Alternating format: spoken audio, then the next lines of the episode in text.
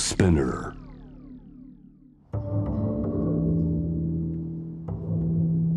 藤原新也、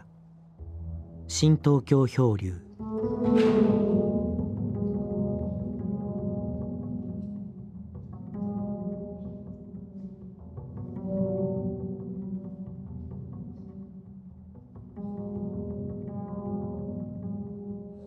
浅野さんとこうやり取りしたのはちょうど1年くらい前、ちょうど1年なんですよね、やり取りしたので、だいぶ経ってんですけどね。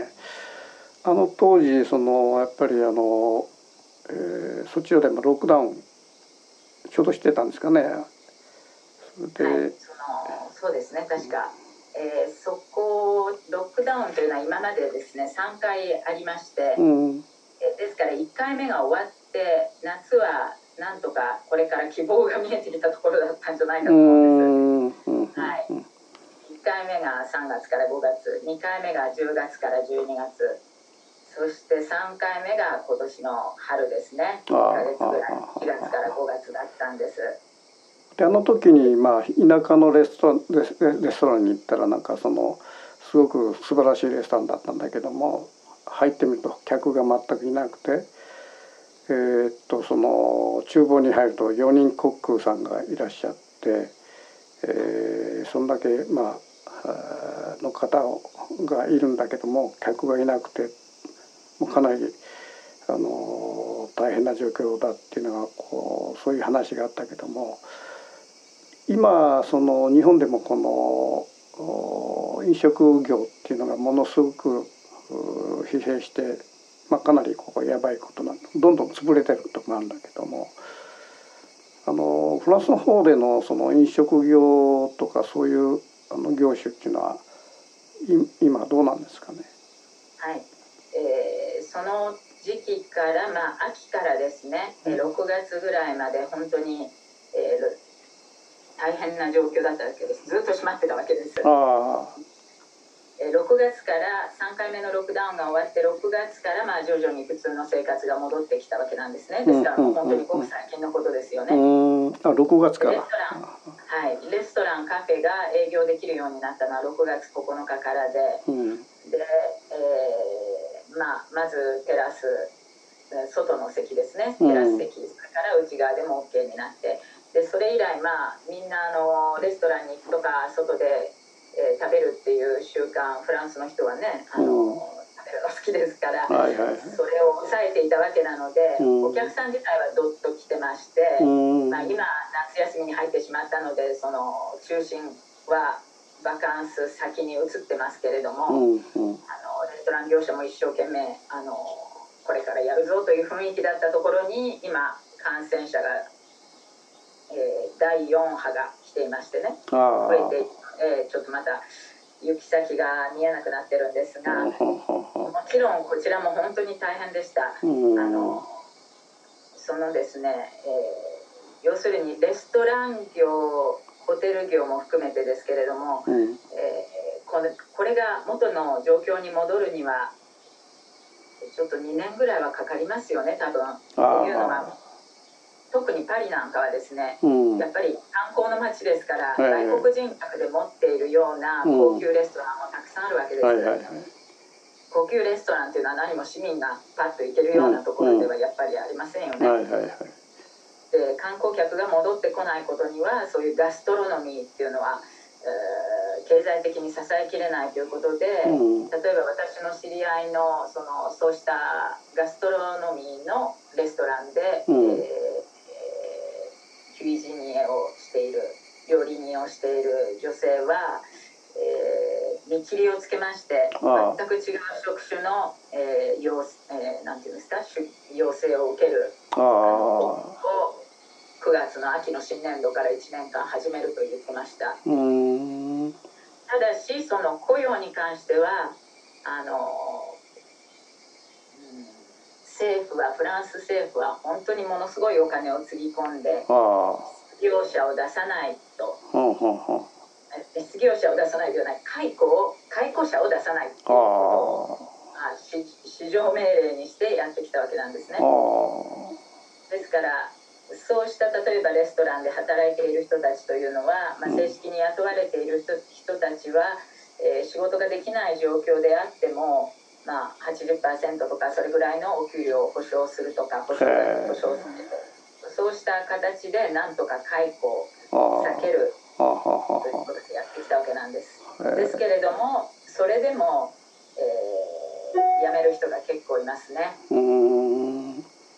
それ辞めてしまうと、その政府からの援助を出ないわけでしょ。もちろんそうですよね。はい。ただ働かなくて 80% の給料もらえるっていうのは、条件って言ったらおかしいけどかなり楽じゃないですか。だけど働かないことのストレスというのがあるのかな、その辞めるっていうことは。はい、例えばその知り合いの料理人の人なんかはそれが本当にもう生きがいなんですね。ですからそのお金が入るとか入らないっていうよりも、やはりこれからどういう、自分の今後をね、料理人としてやっていくかとか、展望がやっぱりこれでなくなってしまう。そのことはただお金が入ればいいとかいう問題でもないと思いますね。でこれはレストランだけじゃないんです。すべての会社ですとか、要するに雇用に関して失業者を出さないためにそうした政策が取られているんですね。すごいですね。ですからもう本当にそのお金はどこからどうやって降ってくるのか、私なんかには理解できないんですけれども、まあ、要するに、国が借金をさらに負うことになるんだと思いますが、それでなんとか雇用を支えてこれを乗り切ろうとしたわけですね。例えばそのレストランのその従業員に対する、まあ、そういう保護というか手厚い保護があるわけだけども、レストランそのものの経営に対する補助とかそういうのはどうなんですか。レストラン雇用者の側ですよね。経営者の側ですね。経営者側に対する。経営者の側も、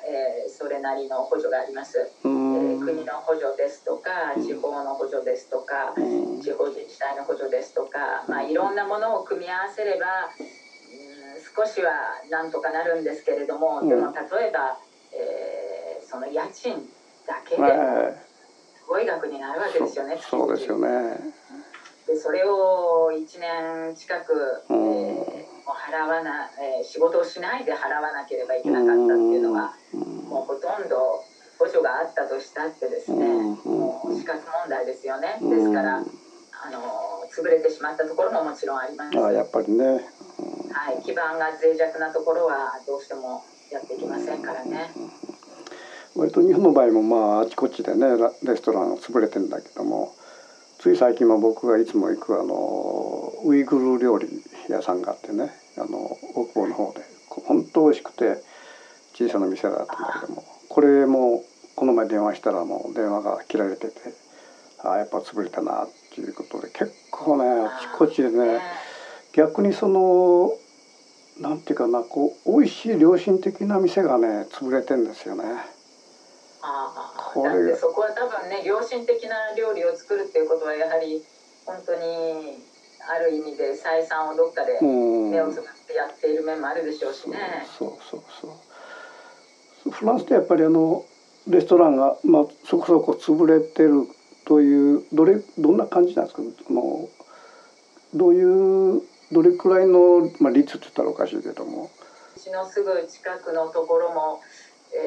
再開しないところがありますね。それとあとこの前ちょっと、知人に頼まれてワイシャツをね、フランスの仕立てがすごくいいそうで、他の国と比べても、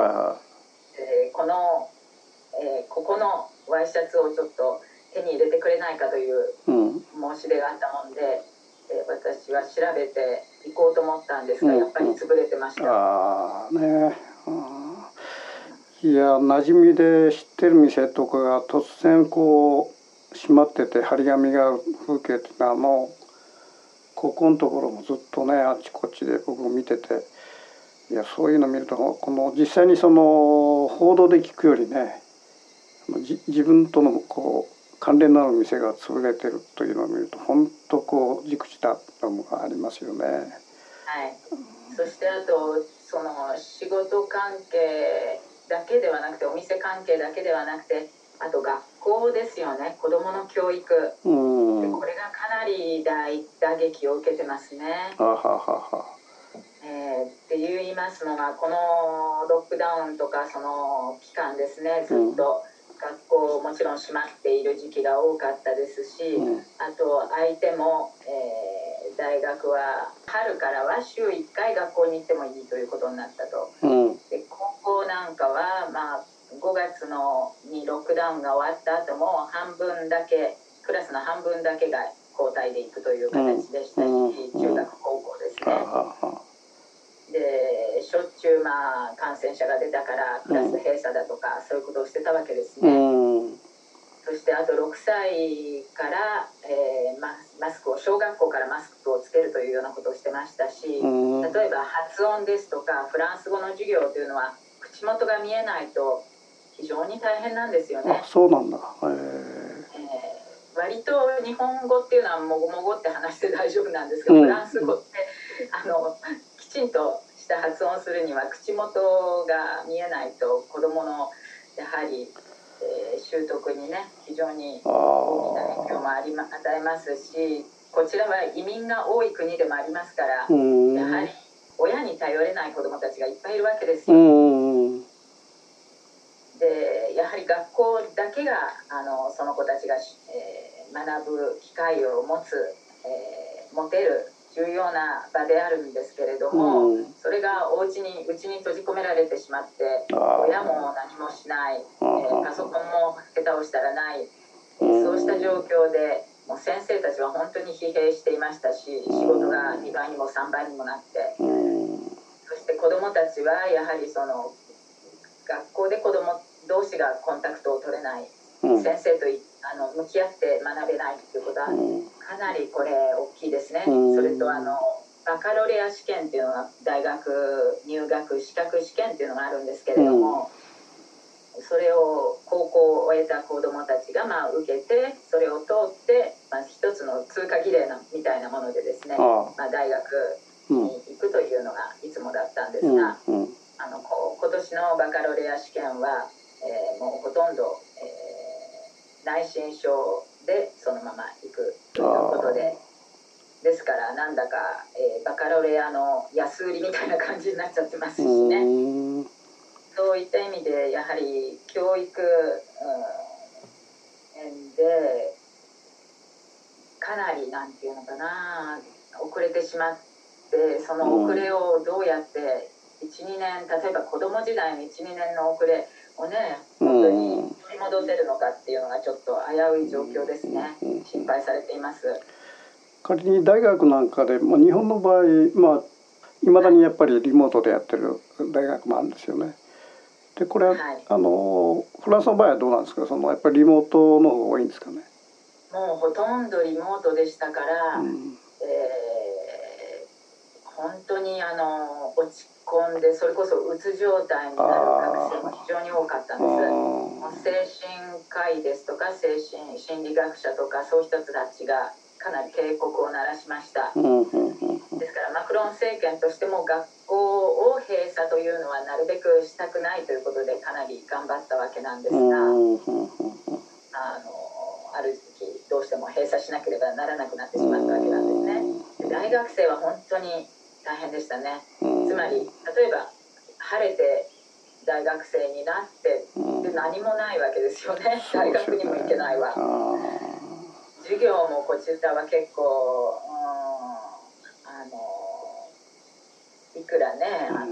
パソコンの画面の前にいれば、なんとかなるって言っても、それはやはりその年代の10代のティーンエイジャーっていうのはやはり人とコンタクトをして、その中で自分のやりたいことなどを見つけていくっていう年代ですし、何も学業のためだけに大学に行くわけじゃないですよね。逆に大学だとか学業っていうのはむしろ学校に行くことで人と交わって初めてそこに何かあるわけで、ただの勉強するだけではね何の意味もないわけで、でこれが1年2年3年4年続いた場合にも全く学校行かないで卒業しちゃうっていう本当悲惨な状況がね出てくるっていう。本当に学業だけじゃなくてクラブ活動、音楽だとかスポーツだとかそういうことをする場でもあるわけですよね。まあ、うちの下の息子もグランゼコールという、まあ、大学とまた違うフランスの、教育システムなんですが、そちらに行きましたけれども、この入ってから2年間、地方の学生寮に、部屋を借りてですね、行っているはずだったのが、まあ、半分ぐらいはうちに帰ってきてましたし、本当にバスケットが好きなのでバスケットでその学生リーグで活躍するとかね、そういうことが一番の夢だったのにそれもできなかったし、音楽ロックのグループを立ち上げたのに演奏ができたのはこの6月最後に1曲か2曲ぐらいしかできなかったと、まあ、要するに学生生活が本当になくなってしまった、まあ、ほとんどですけれどもね、大学ほどはひどくなかったんですけれども、グランゼコールの授業はまあなんとか少しは続いてたんですが、振り返ってみるとやっぱり悲惨な状況ですよね。それで、まあ、今まで3回ロックダウンがあったんですか。はい。それって今からまたロックダウンするっていう方向に向かってるんですかね。いえ、それはないはずです。と言いますのが、フランスはワクチン接種をものすごい勢いで進めていまして、今、人口の半分ですね、半分以上が、2回の接種を終えていると、で今や7月からは12歳以上もできることになっているんですね。つまり中学生以上ということですけれども、そしてこのワクチンをとにかく、国民の全体に行き渡らせることでもって、コロナをストップさせて、経済も、普通の生活も元に戻そうという方針なわけです。ですけれども夏休み前までにぐーっとこうワクチン接種が増えたんですが、頭打ちになっちゃったわけです。どういうことですか。つまり反対、やっぱり打ちたくない人はいるわけですよ。打ちたくない人は、まあやっぱりどう説得しても打たないと。で、最初本当にワクチンでウイルス撲滅をするには集団免疫が 60% あればいいとコロナの最初の頃は言ってたのが、途中から 80% になって、今やデルタ株がね、どんどんなってきたので、もう 90% やらないと集団免疫ができないようなことを言っているということは、ワクチンってほとんど国民を全部接種しなければ状況は改善しないことになりますよね。で、そうしたやり方に本当に反対の人たちが先ほどもちょっと触れましたけれども、デモを始めてですね、この土曜日には3回目のデモで全国で20万人が集まりました。で、これはなぜかって言いますと、そのワクチン接種を広げるためにマクロン大統領は大決断をしたわけです。つまり衛生パスというのをがないと普通の生活ができないように国民を追い込んでいくことにしたんです。というのは大統領が、まあ、7月にテレビで、国民に呼びかけまして、7月21日からは50人以上の文化施設や、まあ、余暇の施設や集会、つまり映画館でも美術館でも、この夏休みの人が集まるような音楽祭ですとかね、そういうところ、50人以上人が集まるところに行くときは衛生パスがもう必要になってるんですね。うちの上の息子なんかはプールで泳ごうと思って、接種を受けてないので、結局検査をして、陰性でしたという証明をしなければプールに行けませんでした。で、これが8月9日からはもっと広げられまして、鉄道に乗る、長距離バスに乗る、飛行機はもちろんですが、レストラン、カフェ、それから病院に行くのも、緊急以外の病院に行くのも、衛生パスが必要になる。そう、すごいな、これは。つまり、普通の生活ができなくなるんですよ。で、もし衛生パスを提示できなかったら135ユーロの罰金ということになるわけで、135ユーロっていったら日本円で大体いくらですかね。132万円近いですね。2万円。罰金払えば OK なんですか。OK っていうか、まあ電車から降ろされることはないらしいんですけれども。電車に乗ってこれ衛生パスがない場合は降ろされるんですか。罰金なんですね。ただ降ろすことは、途中で下車させることはしないと、ごく最近そういう発言を鉄道側が言ってました。ただそういうふうにいっぱい疑問が出てきますでしょ。例えばレストランで入った時にお客さんに衛生パスの提示を求める。だけどもレストランをやってる人、カフェの人っていうのはお客さんがいかに、楽しくいい時間を過ごしてくれるかってことに心を砕くわけで、警察みたいな仕事をするために私たちはここにいるわけではないっていうような反発もあってですね、結局チェックはするけれども、例えばその人の身元だとか、本当にそのパスがちゃんとした正規のパスなのか、そうしたことは警察の仕事で、警察が抜き打ちでちょっと検査をしたりですとかね、どうもそういうことで落ち着くようなんですけれども、その辺がまだ曖昧なんですよ。でこれに関してこうなったのでみんな困ったと、パスがないと普通の生活ができないってことで、嫌な人も嫌だなと思いつつも接種を受けて、今接種がまたかなり2回目の接種を受ける人の数がぐんと増えまして、若い人もですね、接種を受けまして、1回の接種を受けた人は今の時点で 62% なんです。でこれに対してやはり反発がものすごく反発する、もともと受けたくなかった人たちは、声を上げてきたわけなんですね。それともう一つ大きな問題っていうのは、その医療関係者は、義務になります。で、こうしたその衛生パスが必要なところで働いている人も、その働いている人たち自体がパスがないとやっぱり無理しますよね。働けない。そうするとそういう人たちも結局接種を強制というか、追い込まれてやらなくてはいけないことになるわけなので、義務と言わないけれども、強制する社会ということで、これは市民の自由の侵害ではないかと、そういうことで反対する人たちが衛生パスに対して反対の声を今上げているところなんですね。ですけれども多分8月9日から予定通り、そうなると思いますね。でもう絶対反対の人は看護師さんとかですね、そういう人と今までも本当に15年も続けてきたのに、私は辞めますと、そうした証言もありましたね。つまり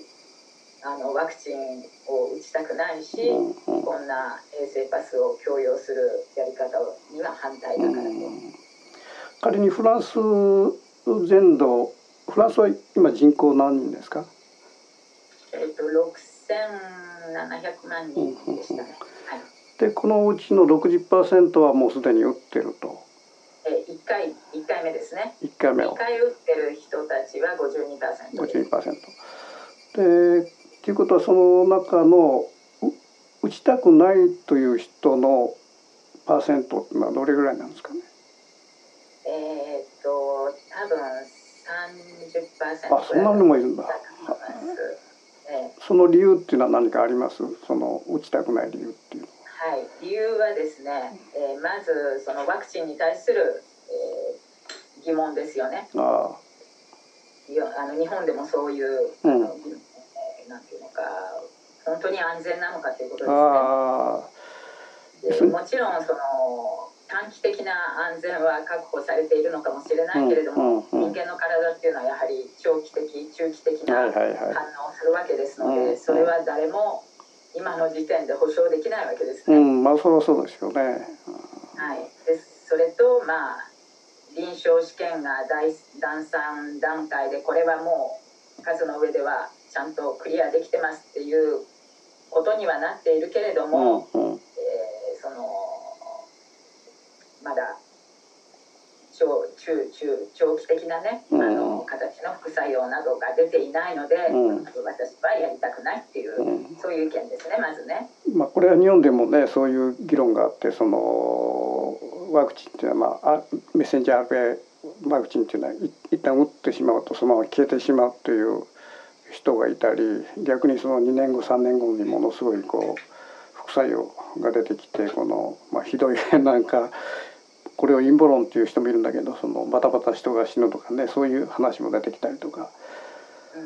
そのあたりは結局これは本当の事実っていうかな、これ正解っていうのはやっぱ見えないわけでしょう。そうですね。ですからその誰も確信を持って言えないことをするっていうことに対して疑問を抱く人たちですよね、まずね。ですから割とね、医療関係者に多いんですよ。多いんだ。それともう一つは、医療関係者というか、むしろ医療機関で働いている人たちに多いといった方が正しいかもしれないですね。それともう一つは、そのこれは反対を強く訴えているお医者さんも言ってるんですが、その治療をしないっていうことですよね。コロナの患者は、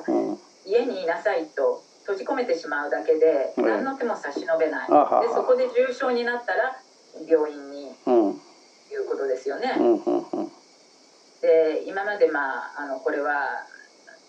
いくつかの効くんではないかと思われる、薬が挙げられていますね。いくつかエピレクチンですとか、他の薬は、私自身がその本当に効果を、どうのこうの言えないので、例えばイベルメクチンですね、これは初期に処方すればかなり効果が出ると言われている、他にもいろいろある、なぜそれを試さないのかっていう疑問なんですね。それがお医者さんの口から出ている。なるほど。そうしたことを言う人たちっていうのは、大きなメディアではなぜか取り上げられないので、どうしてもソーシャルメディアとかを通してそうした意見を言うわけですけれども、そうするとですね、フランス医師会に推奨されたりするんですね。そうした情報を、なんて言うんでしょう、疑わしき情報を流すのは、その死として良くないことだということで、つまりその医師会から攻撃を受けるわけですよ。で黙らされちゃうっていうようなこともありますね。そういうからくりというか、ちょっと、そういうことってなんか変じゃないっていう疑問を抱く人たち、これが第二の理由ですね。日本でもイベルメクチンっていうのは、これは知ってる人は結構知ってて、知らない人は全く知らないんだけど、結構水面下で話題になってて、いわゆる日本のノーベル賞学者が作ったその薬で、もともとその寄生虫の抑制剤なんですよね、これ。そうですね。寄生虫の抑制剤だけども、コロナを抑え込む効果があるということを言われてて、それなりの北里大学なんかでも治験をかなりしてましてね、それで効果があるんじゃないかということを言われてんだけど、これをその WHO がその薬は安全性担保できないから、ある意味で否定的な意見出したわけですよね。でこれが逆に憶測を生んで、いわゆるワクチン会社の、ファイザーとかね、アストラゼネカとか、そういうそのワクチン接種のこの弊害っていうかな、邪魔になる。誰か排除したんじゃないかっていう言い方があったりですね。でただ僕これ副作用を調べてみるとほとんどないみたいなんですよね。このイベルメクチンっていうのは、仮に効果がある効果がないというその両方の考え方があったとして、仮にその二分して 50% 効果がない 50% 効果があるということであるならね、別に副作用がないんであれば別に摂取しても僕はいいんじゃないかとも思うわけね。素人考えでそう思いますよね。で一つその特にその話をしてるフランス医師会から攻撃を受けてるお医者さんのインタビューを先日もちょっと聞いてみたんですが、彼が憂慮していることは、つまりその一つの意見しか、通らないと、今もメディアを見てもワクチン接種をしなければそれだけがその、コロナの今の状況から脱出できる唯一の、方法なんだっていうところにみんな言ってるわけですね。でフランス人っていうのは批判精神が旺盛なはずなのに、みんなそう思うわけですよね。でその中で例えばこういうちっちゃな声が聞こえてこないで、聞いてみたい、私も聞いてみましたが、そうするとなんでそのみんな一つの意見にしか言ってはいけなくて、例えば今藤原さんがおっしゃったように、やってもいいんじゃないかっていう、やってなんで悪いので、患者さん、医者っていうのは患者を治療するのが使命だと、でそれをしないで放っておいて、で重症化しちゃったらじゃあ病院で手術しますっていうのは、なんかどっかおかしいんじゃないかという見方ですね。それと3つ目に反対者のどうして反対かっていうことで、私がいろいろ見渡した感じでは、やはり健康っていうものの捉え方に関してフランス社会も二分されてるんじゃないかと思うんです、今のお話に通じるんですが。つまりワクチンでウイルスを 100% 撲滅しようっていうのが今のやり方ですよね。集団免疫という 60% なのか 90% なのかよくわからないものを作って、とにかく撲滅しようと。でそれで政府もまっしぐらなわけです。ですけれども今ワクチン接種しても感染する例はいくつもあるわけです。私の近しい友人も2回接種していて、旅行するんでテストをしたらやはり陽性でした。テスト PCR テストをしたら陽性なんです、それで旅行を諦めなければいけなかったという。結局陽性だったらね、やっぱりいろんなとこ施設にも入れないわけですからね。そうです。ですからワクチン、じゃあなんでワクチンにした意味があるのかってことになっちゃいますね。じゃあワクチン衛生パスポートは意味がなくなってくるわけですね、そうなるとね。でワクチンでウイルス撲滅をできると考えるか、またはウイルスというのは必ず変異してですね、状況に適応しようとするわけだから、ある程度ウイルスとの共生を考えて、自然免疫を高めて、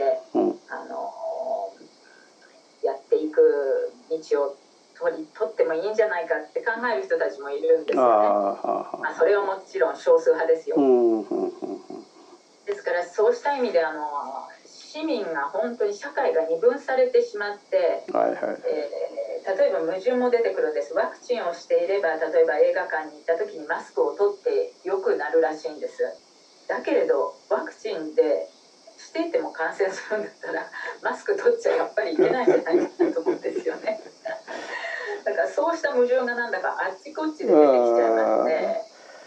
なんかコミックみたいですね、これ。ですから全てを操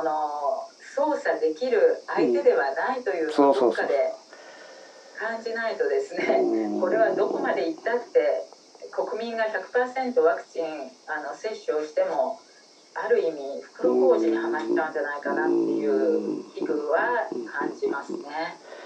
それともう一つ、なんかワクチン接種が進んでる国ほど逆にその感染者数が増えてるっていうそのデータが結構あってですね。でそれ例えばその国のデータずっと見たんだけど、確かにこれワクチン接種が進んでる国と全くしてない国と比べると感染者数がむしろなんかワクチン接種してる国の方が増えてるんですよね。それじゃあイスラエルどうなのかなと、イスラエルがね一番最初にワクチン接種がものすごくしたでしょ。でイスラエルどうかなと思って見てみたら、やっぱりイスラエルも今増えつつあって、2回目3回目に今から3回目打ちますみたいな状況になってるわけですよ。そうですね、60代以上は3回目を打つそうですね。だからこれワクチン接種することで感染者数が増えるってのはこれどういうことなのかのよく分からなくてですね。だからこれは接種をしたから増えるっていうことなのかどうかの判断を私はできないんですが、フランスのメディアではですね、まあ、大きなメディアの方ですね、では、そのワクチン今入院している患者の85% くらいはワクチン接種を受けてないと、つまりワクチン接種を受けていないから、まあ、ひどくなっている症状が重症化する、そういう形でやはりワクチン接種をしてないとダメなんだっていう方に、まあ、話はいくわけなんですけれども、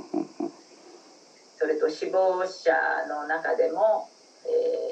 ワクチン接種をしてなかった人が、8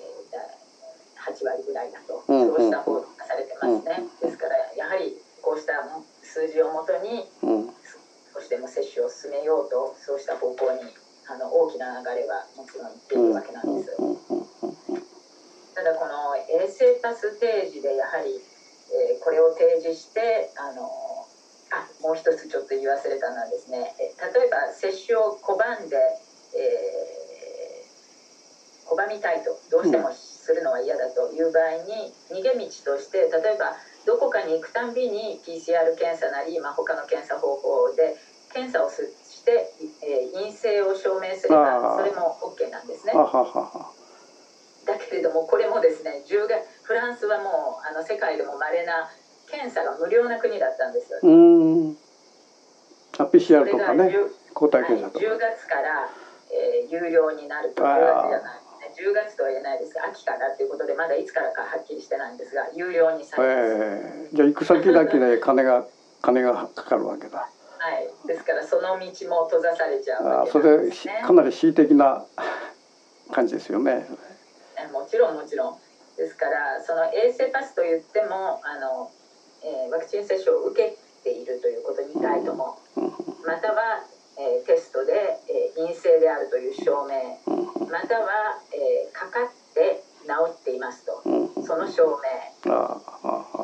3つがその衛生パスと言われるものなんです。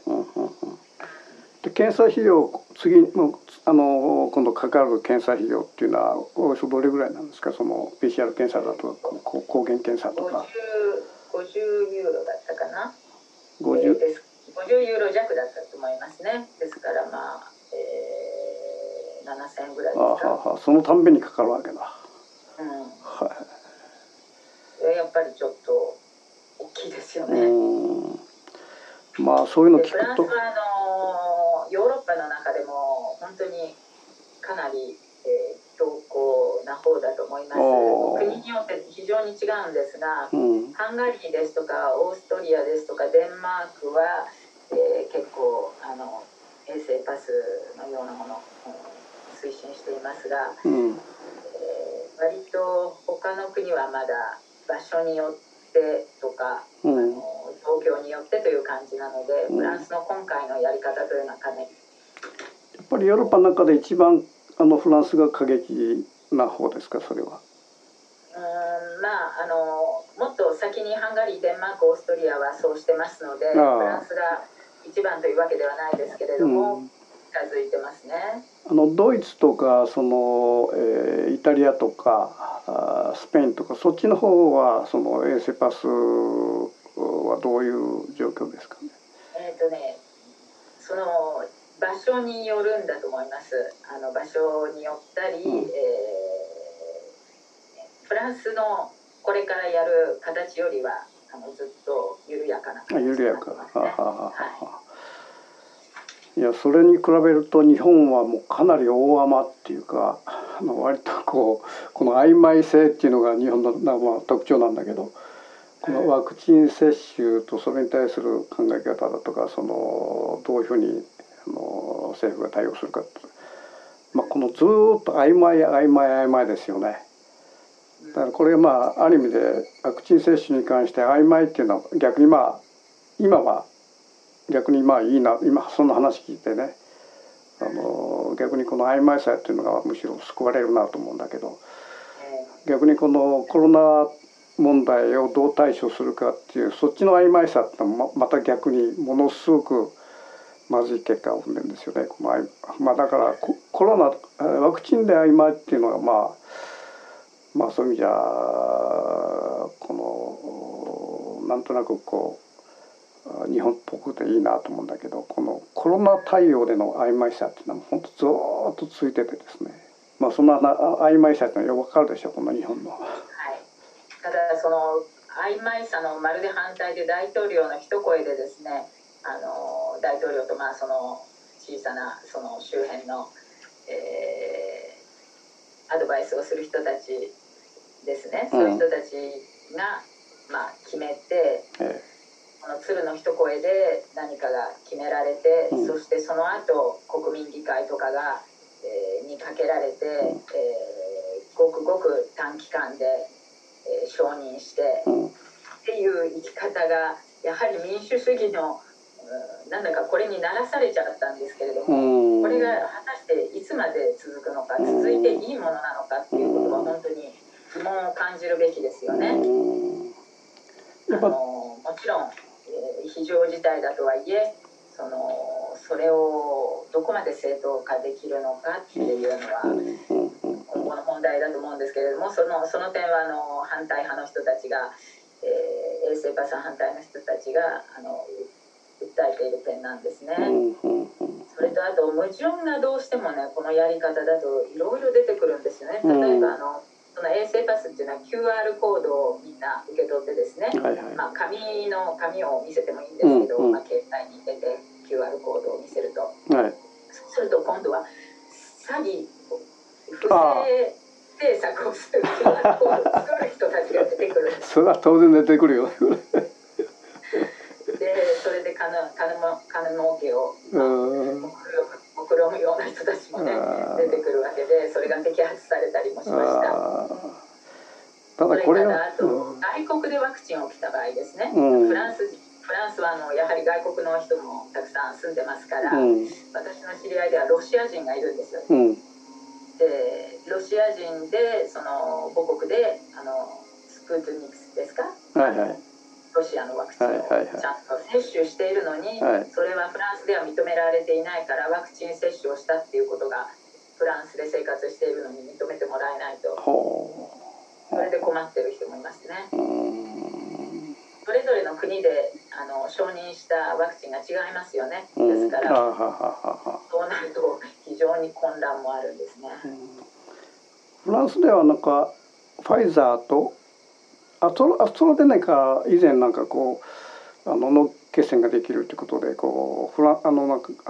ッパの方で割と禁止する国が多かったんだけど、やっぱ禁止はされてないです。禁止されてない。そうですか。ただし55歳以上ということで、ファイザーが一番数としては多いですね。あと、RNA の、ワクチンではモデルナね、許可されてまして、あとはアストラゼネカと1回しか接種をしないで済むジョンソン、この2つは55歳以上です。アストラゼネカもやっぱり使ってるんですか？ないですけれども、みんなやはりちょっと怖がって嫌だという人も多いので、そのワクチンをする大きな会場センターのようなところでは主にファイザーが使われまして、医者または看護師さんのところで接種を受ける場合はアストラゼネカ、ジョンソン、モデルナが多いですね。ですから数としてはまあそちらの方がぐっと少なくなります。ただこれもこの世界本当わからないことだらけで、結局自分の生活を律していくしかないわけで、以前聞いたところではパリの歩いててマスクしてる人が1割ぐらいだったの去年言ってましたよね。今はどうなんですかね。マスクに関しては本当にもう信じられないぐらい変わりましたね。みんなしています。変わった。やっぱ1年で変わったんだ。でそれはもう子供もね学校でしなければいけないような状況でしたから、みんなしてますね。ただ3回目の、ロックダウンが終わった後、まあ、6月から外ではしなくてもいいということになったんですが、バカンスで今民族大移動をしている感じなので、要するにバカンス客が集まる場所ですね、海岸線ですとか、スペインの国境に近いところですとか、そちらで感染者数が非常に今増えてるんです。やっぱりね、それ、はい、ですからフランスでも、まあ、約30件ぐらいがですね、マスク着用が再び外でも義務になるというようなところがどんどん出てきていますので、今後またあちこちで外でも義務になるんではないかと思います。まあ、閉鎖空間ではもちろん今でもしていますけれどもね、県によって義務になるということは、してない場合は何か罰金かなんかあるんですかね。あるということですよね。義務になるということは、さっきの135ユーロと同じでですね、罰金を取られるわけですから、まあ、気をつけますね。まあ、そのあたりも日本は曖昧で、まあ、マスクが割と真面目だからみんなつけてんだけど、結構若い人で夜なんか歩いてみても結構外してなんか騒いでたりするんですよね。だけど、まあ、そういうところもあんまり思いこぼしになってたり、結構マスクに関しても結構みんなしてんだけど曖昧なとこがあるんですよね。フランスもそうですよ。若い人が隠れてパーティーをやったりですね、のんちゃん騒ぎをやったりっていうことはロックダウンの間でもあって、かなり問題になっていました。で、ただ、まあ、その場合はそんなに厳しい取り締まりはしないまでも何人かは、罰金を払わなきゃいけないことになったりとかですね、そういうこともかなり何回かありましたね。ですから、もちろん一応フランス人がここまでやるようになったというのはそれだけでもびっくりなんですけど、日本にはもともとマスク文化がありましたからね、全くなかったところにそれをみんなの習慣にするっていうのは大変なことだったんですけれども、今では職場でですとか、もちろんお店の中でもみんなしますね。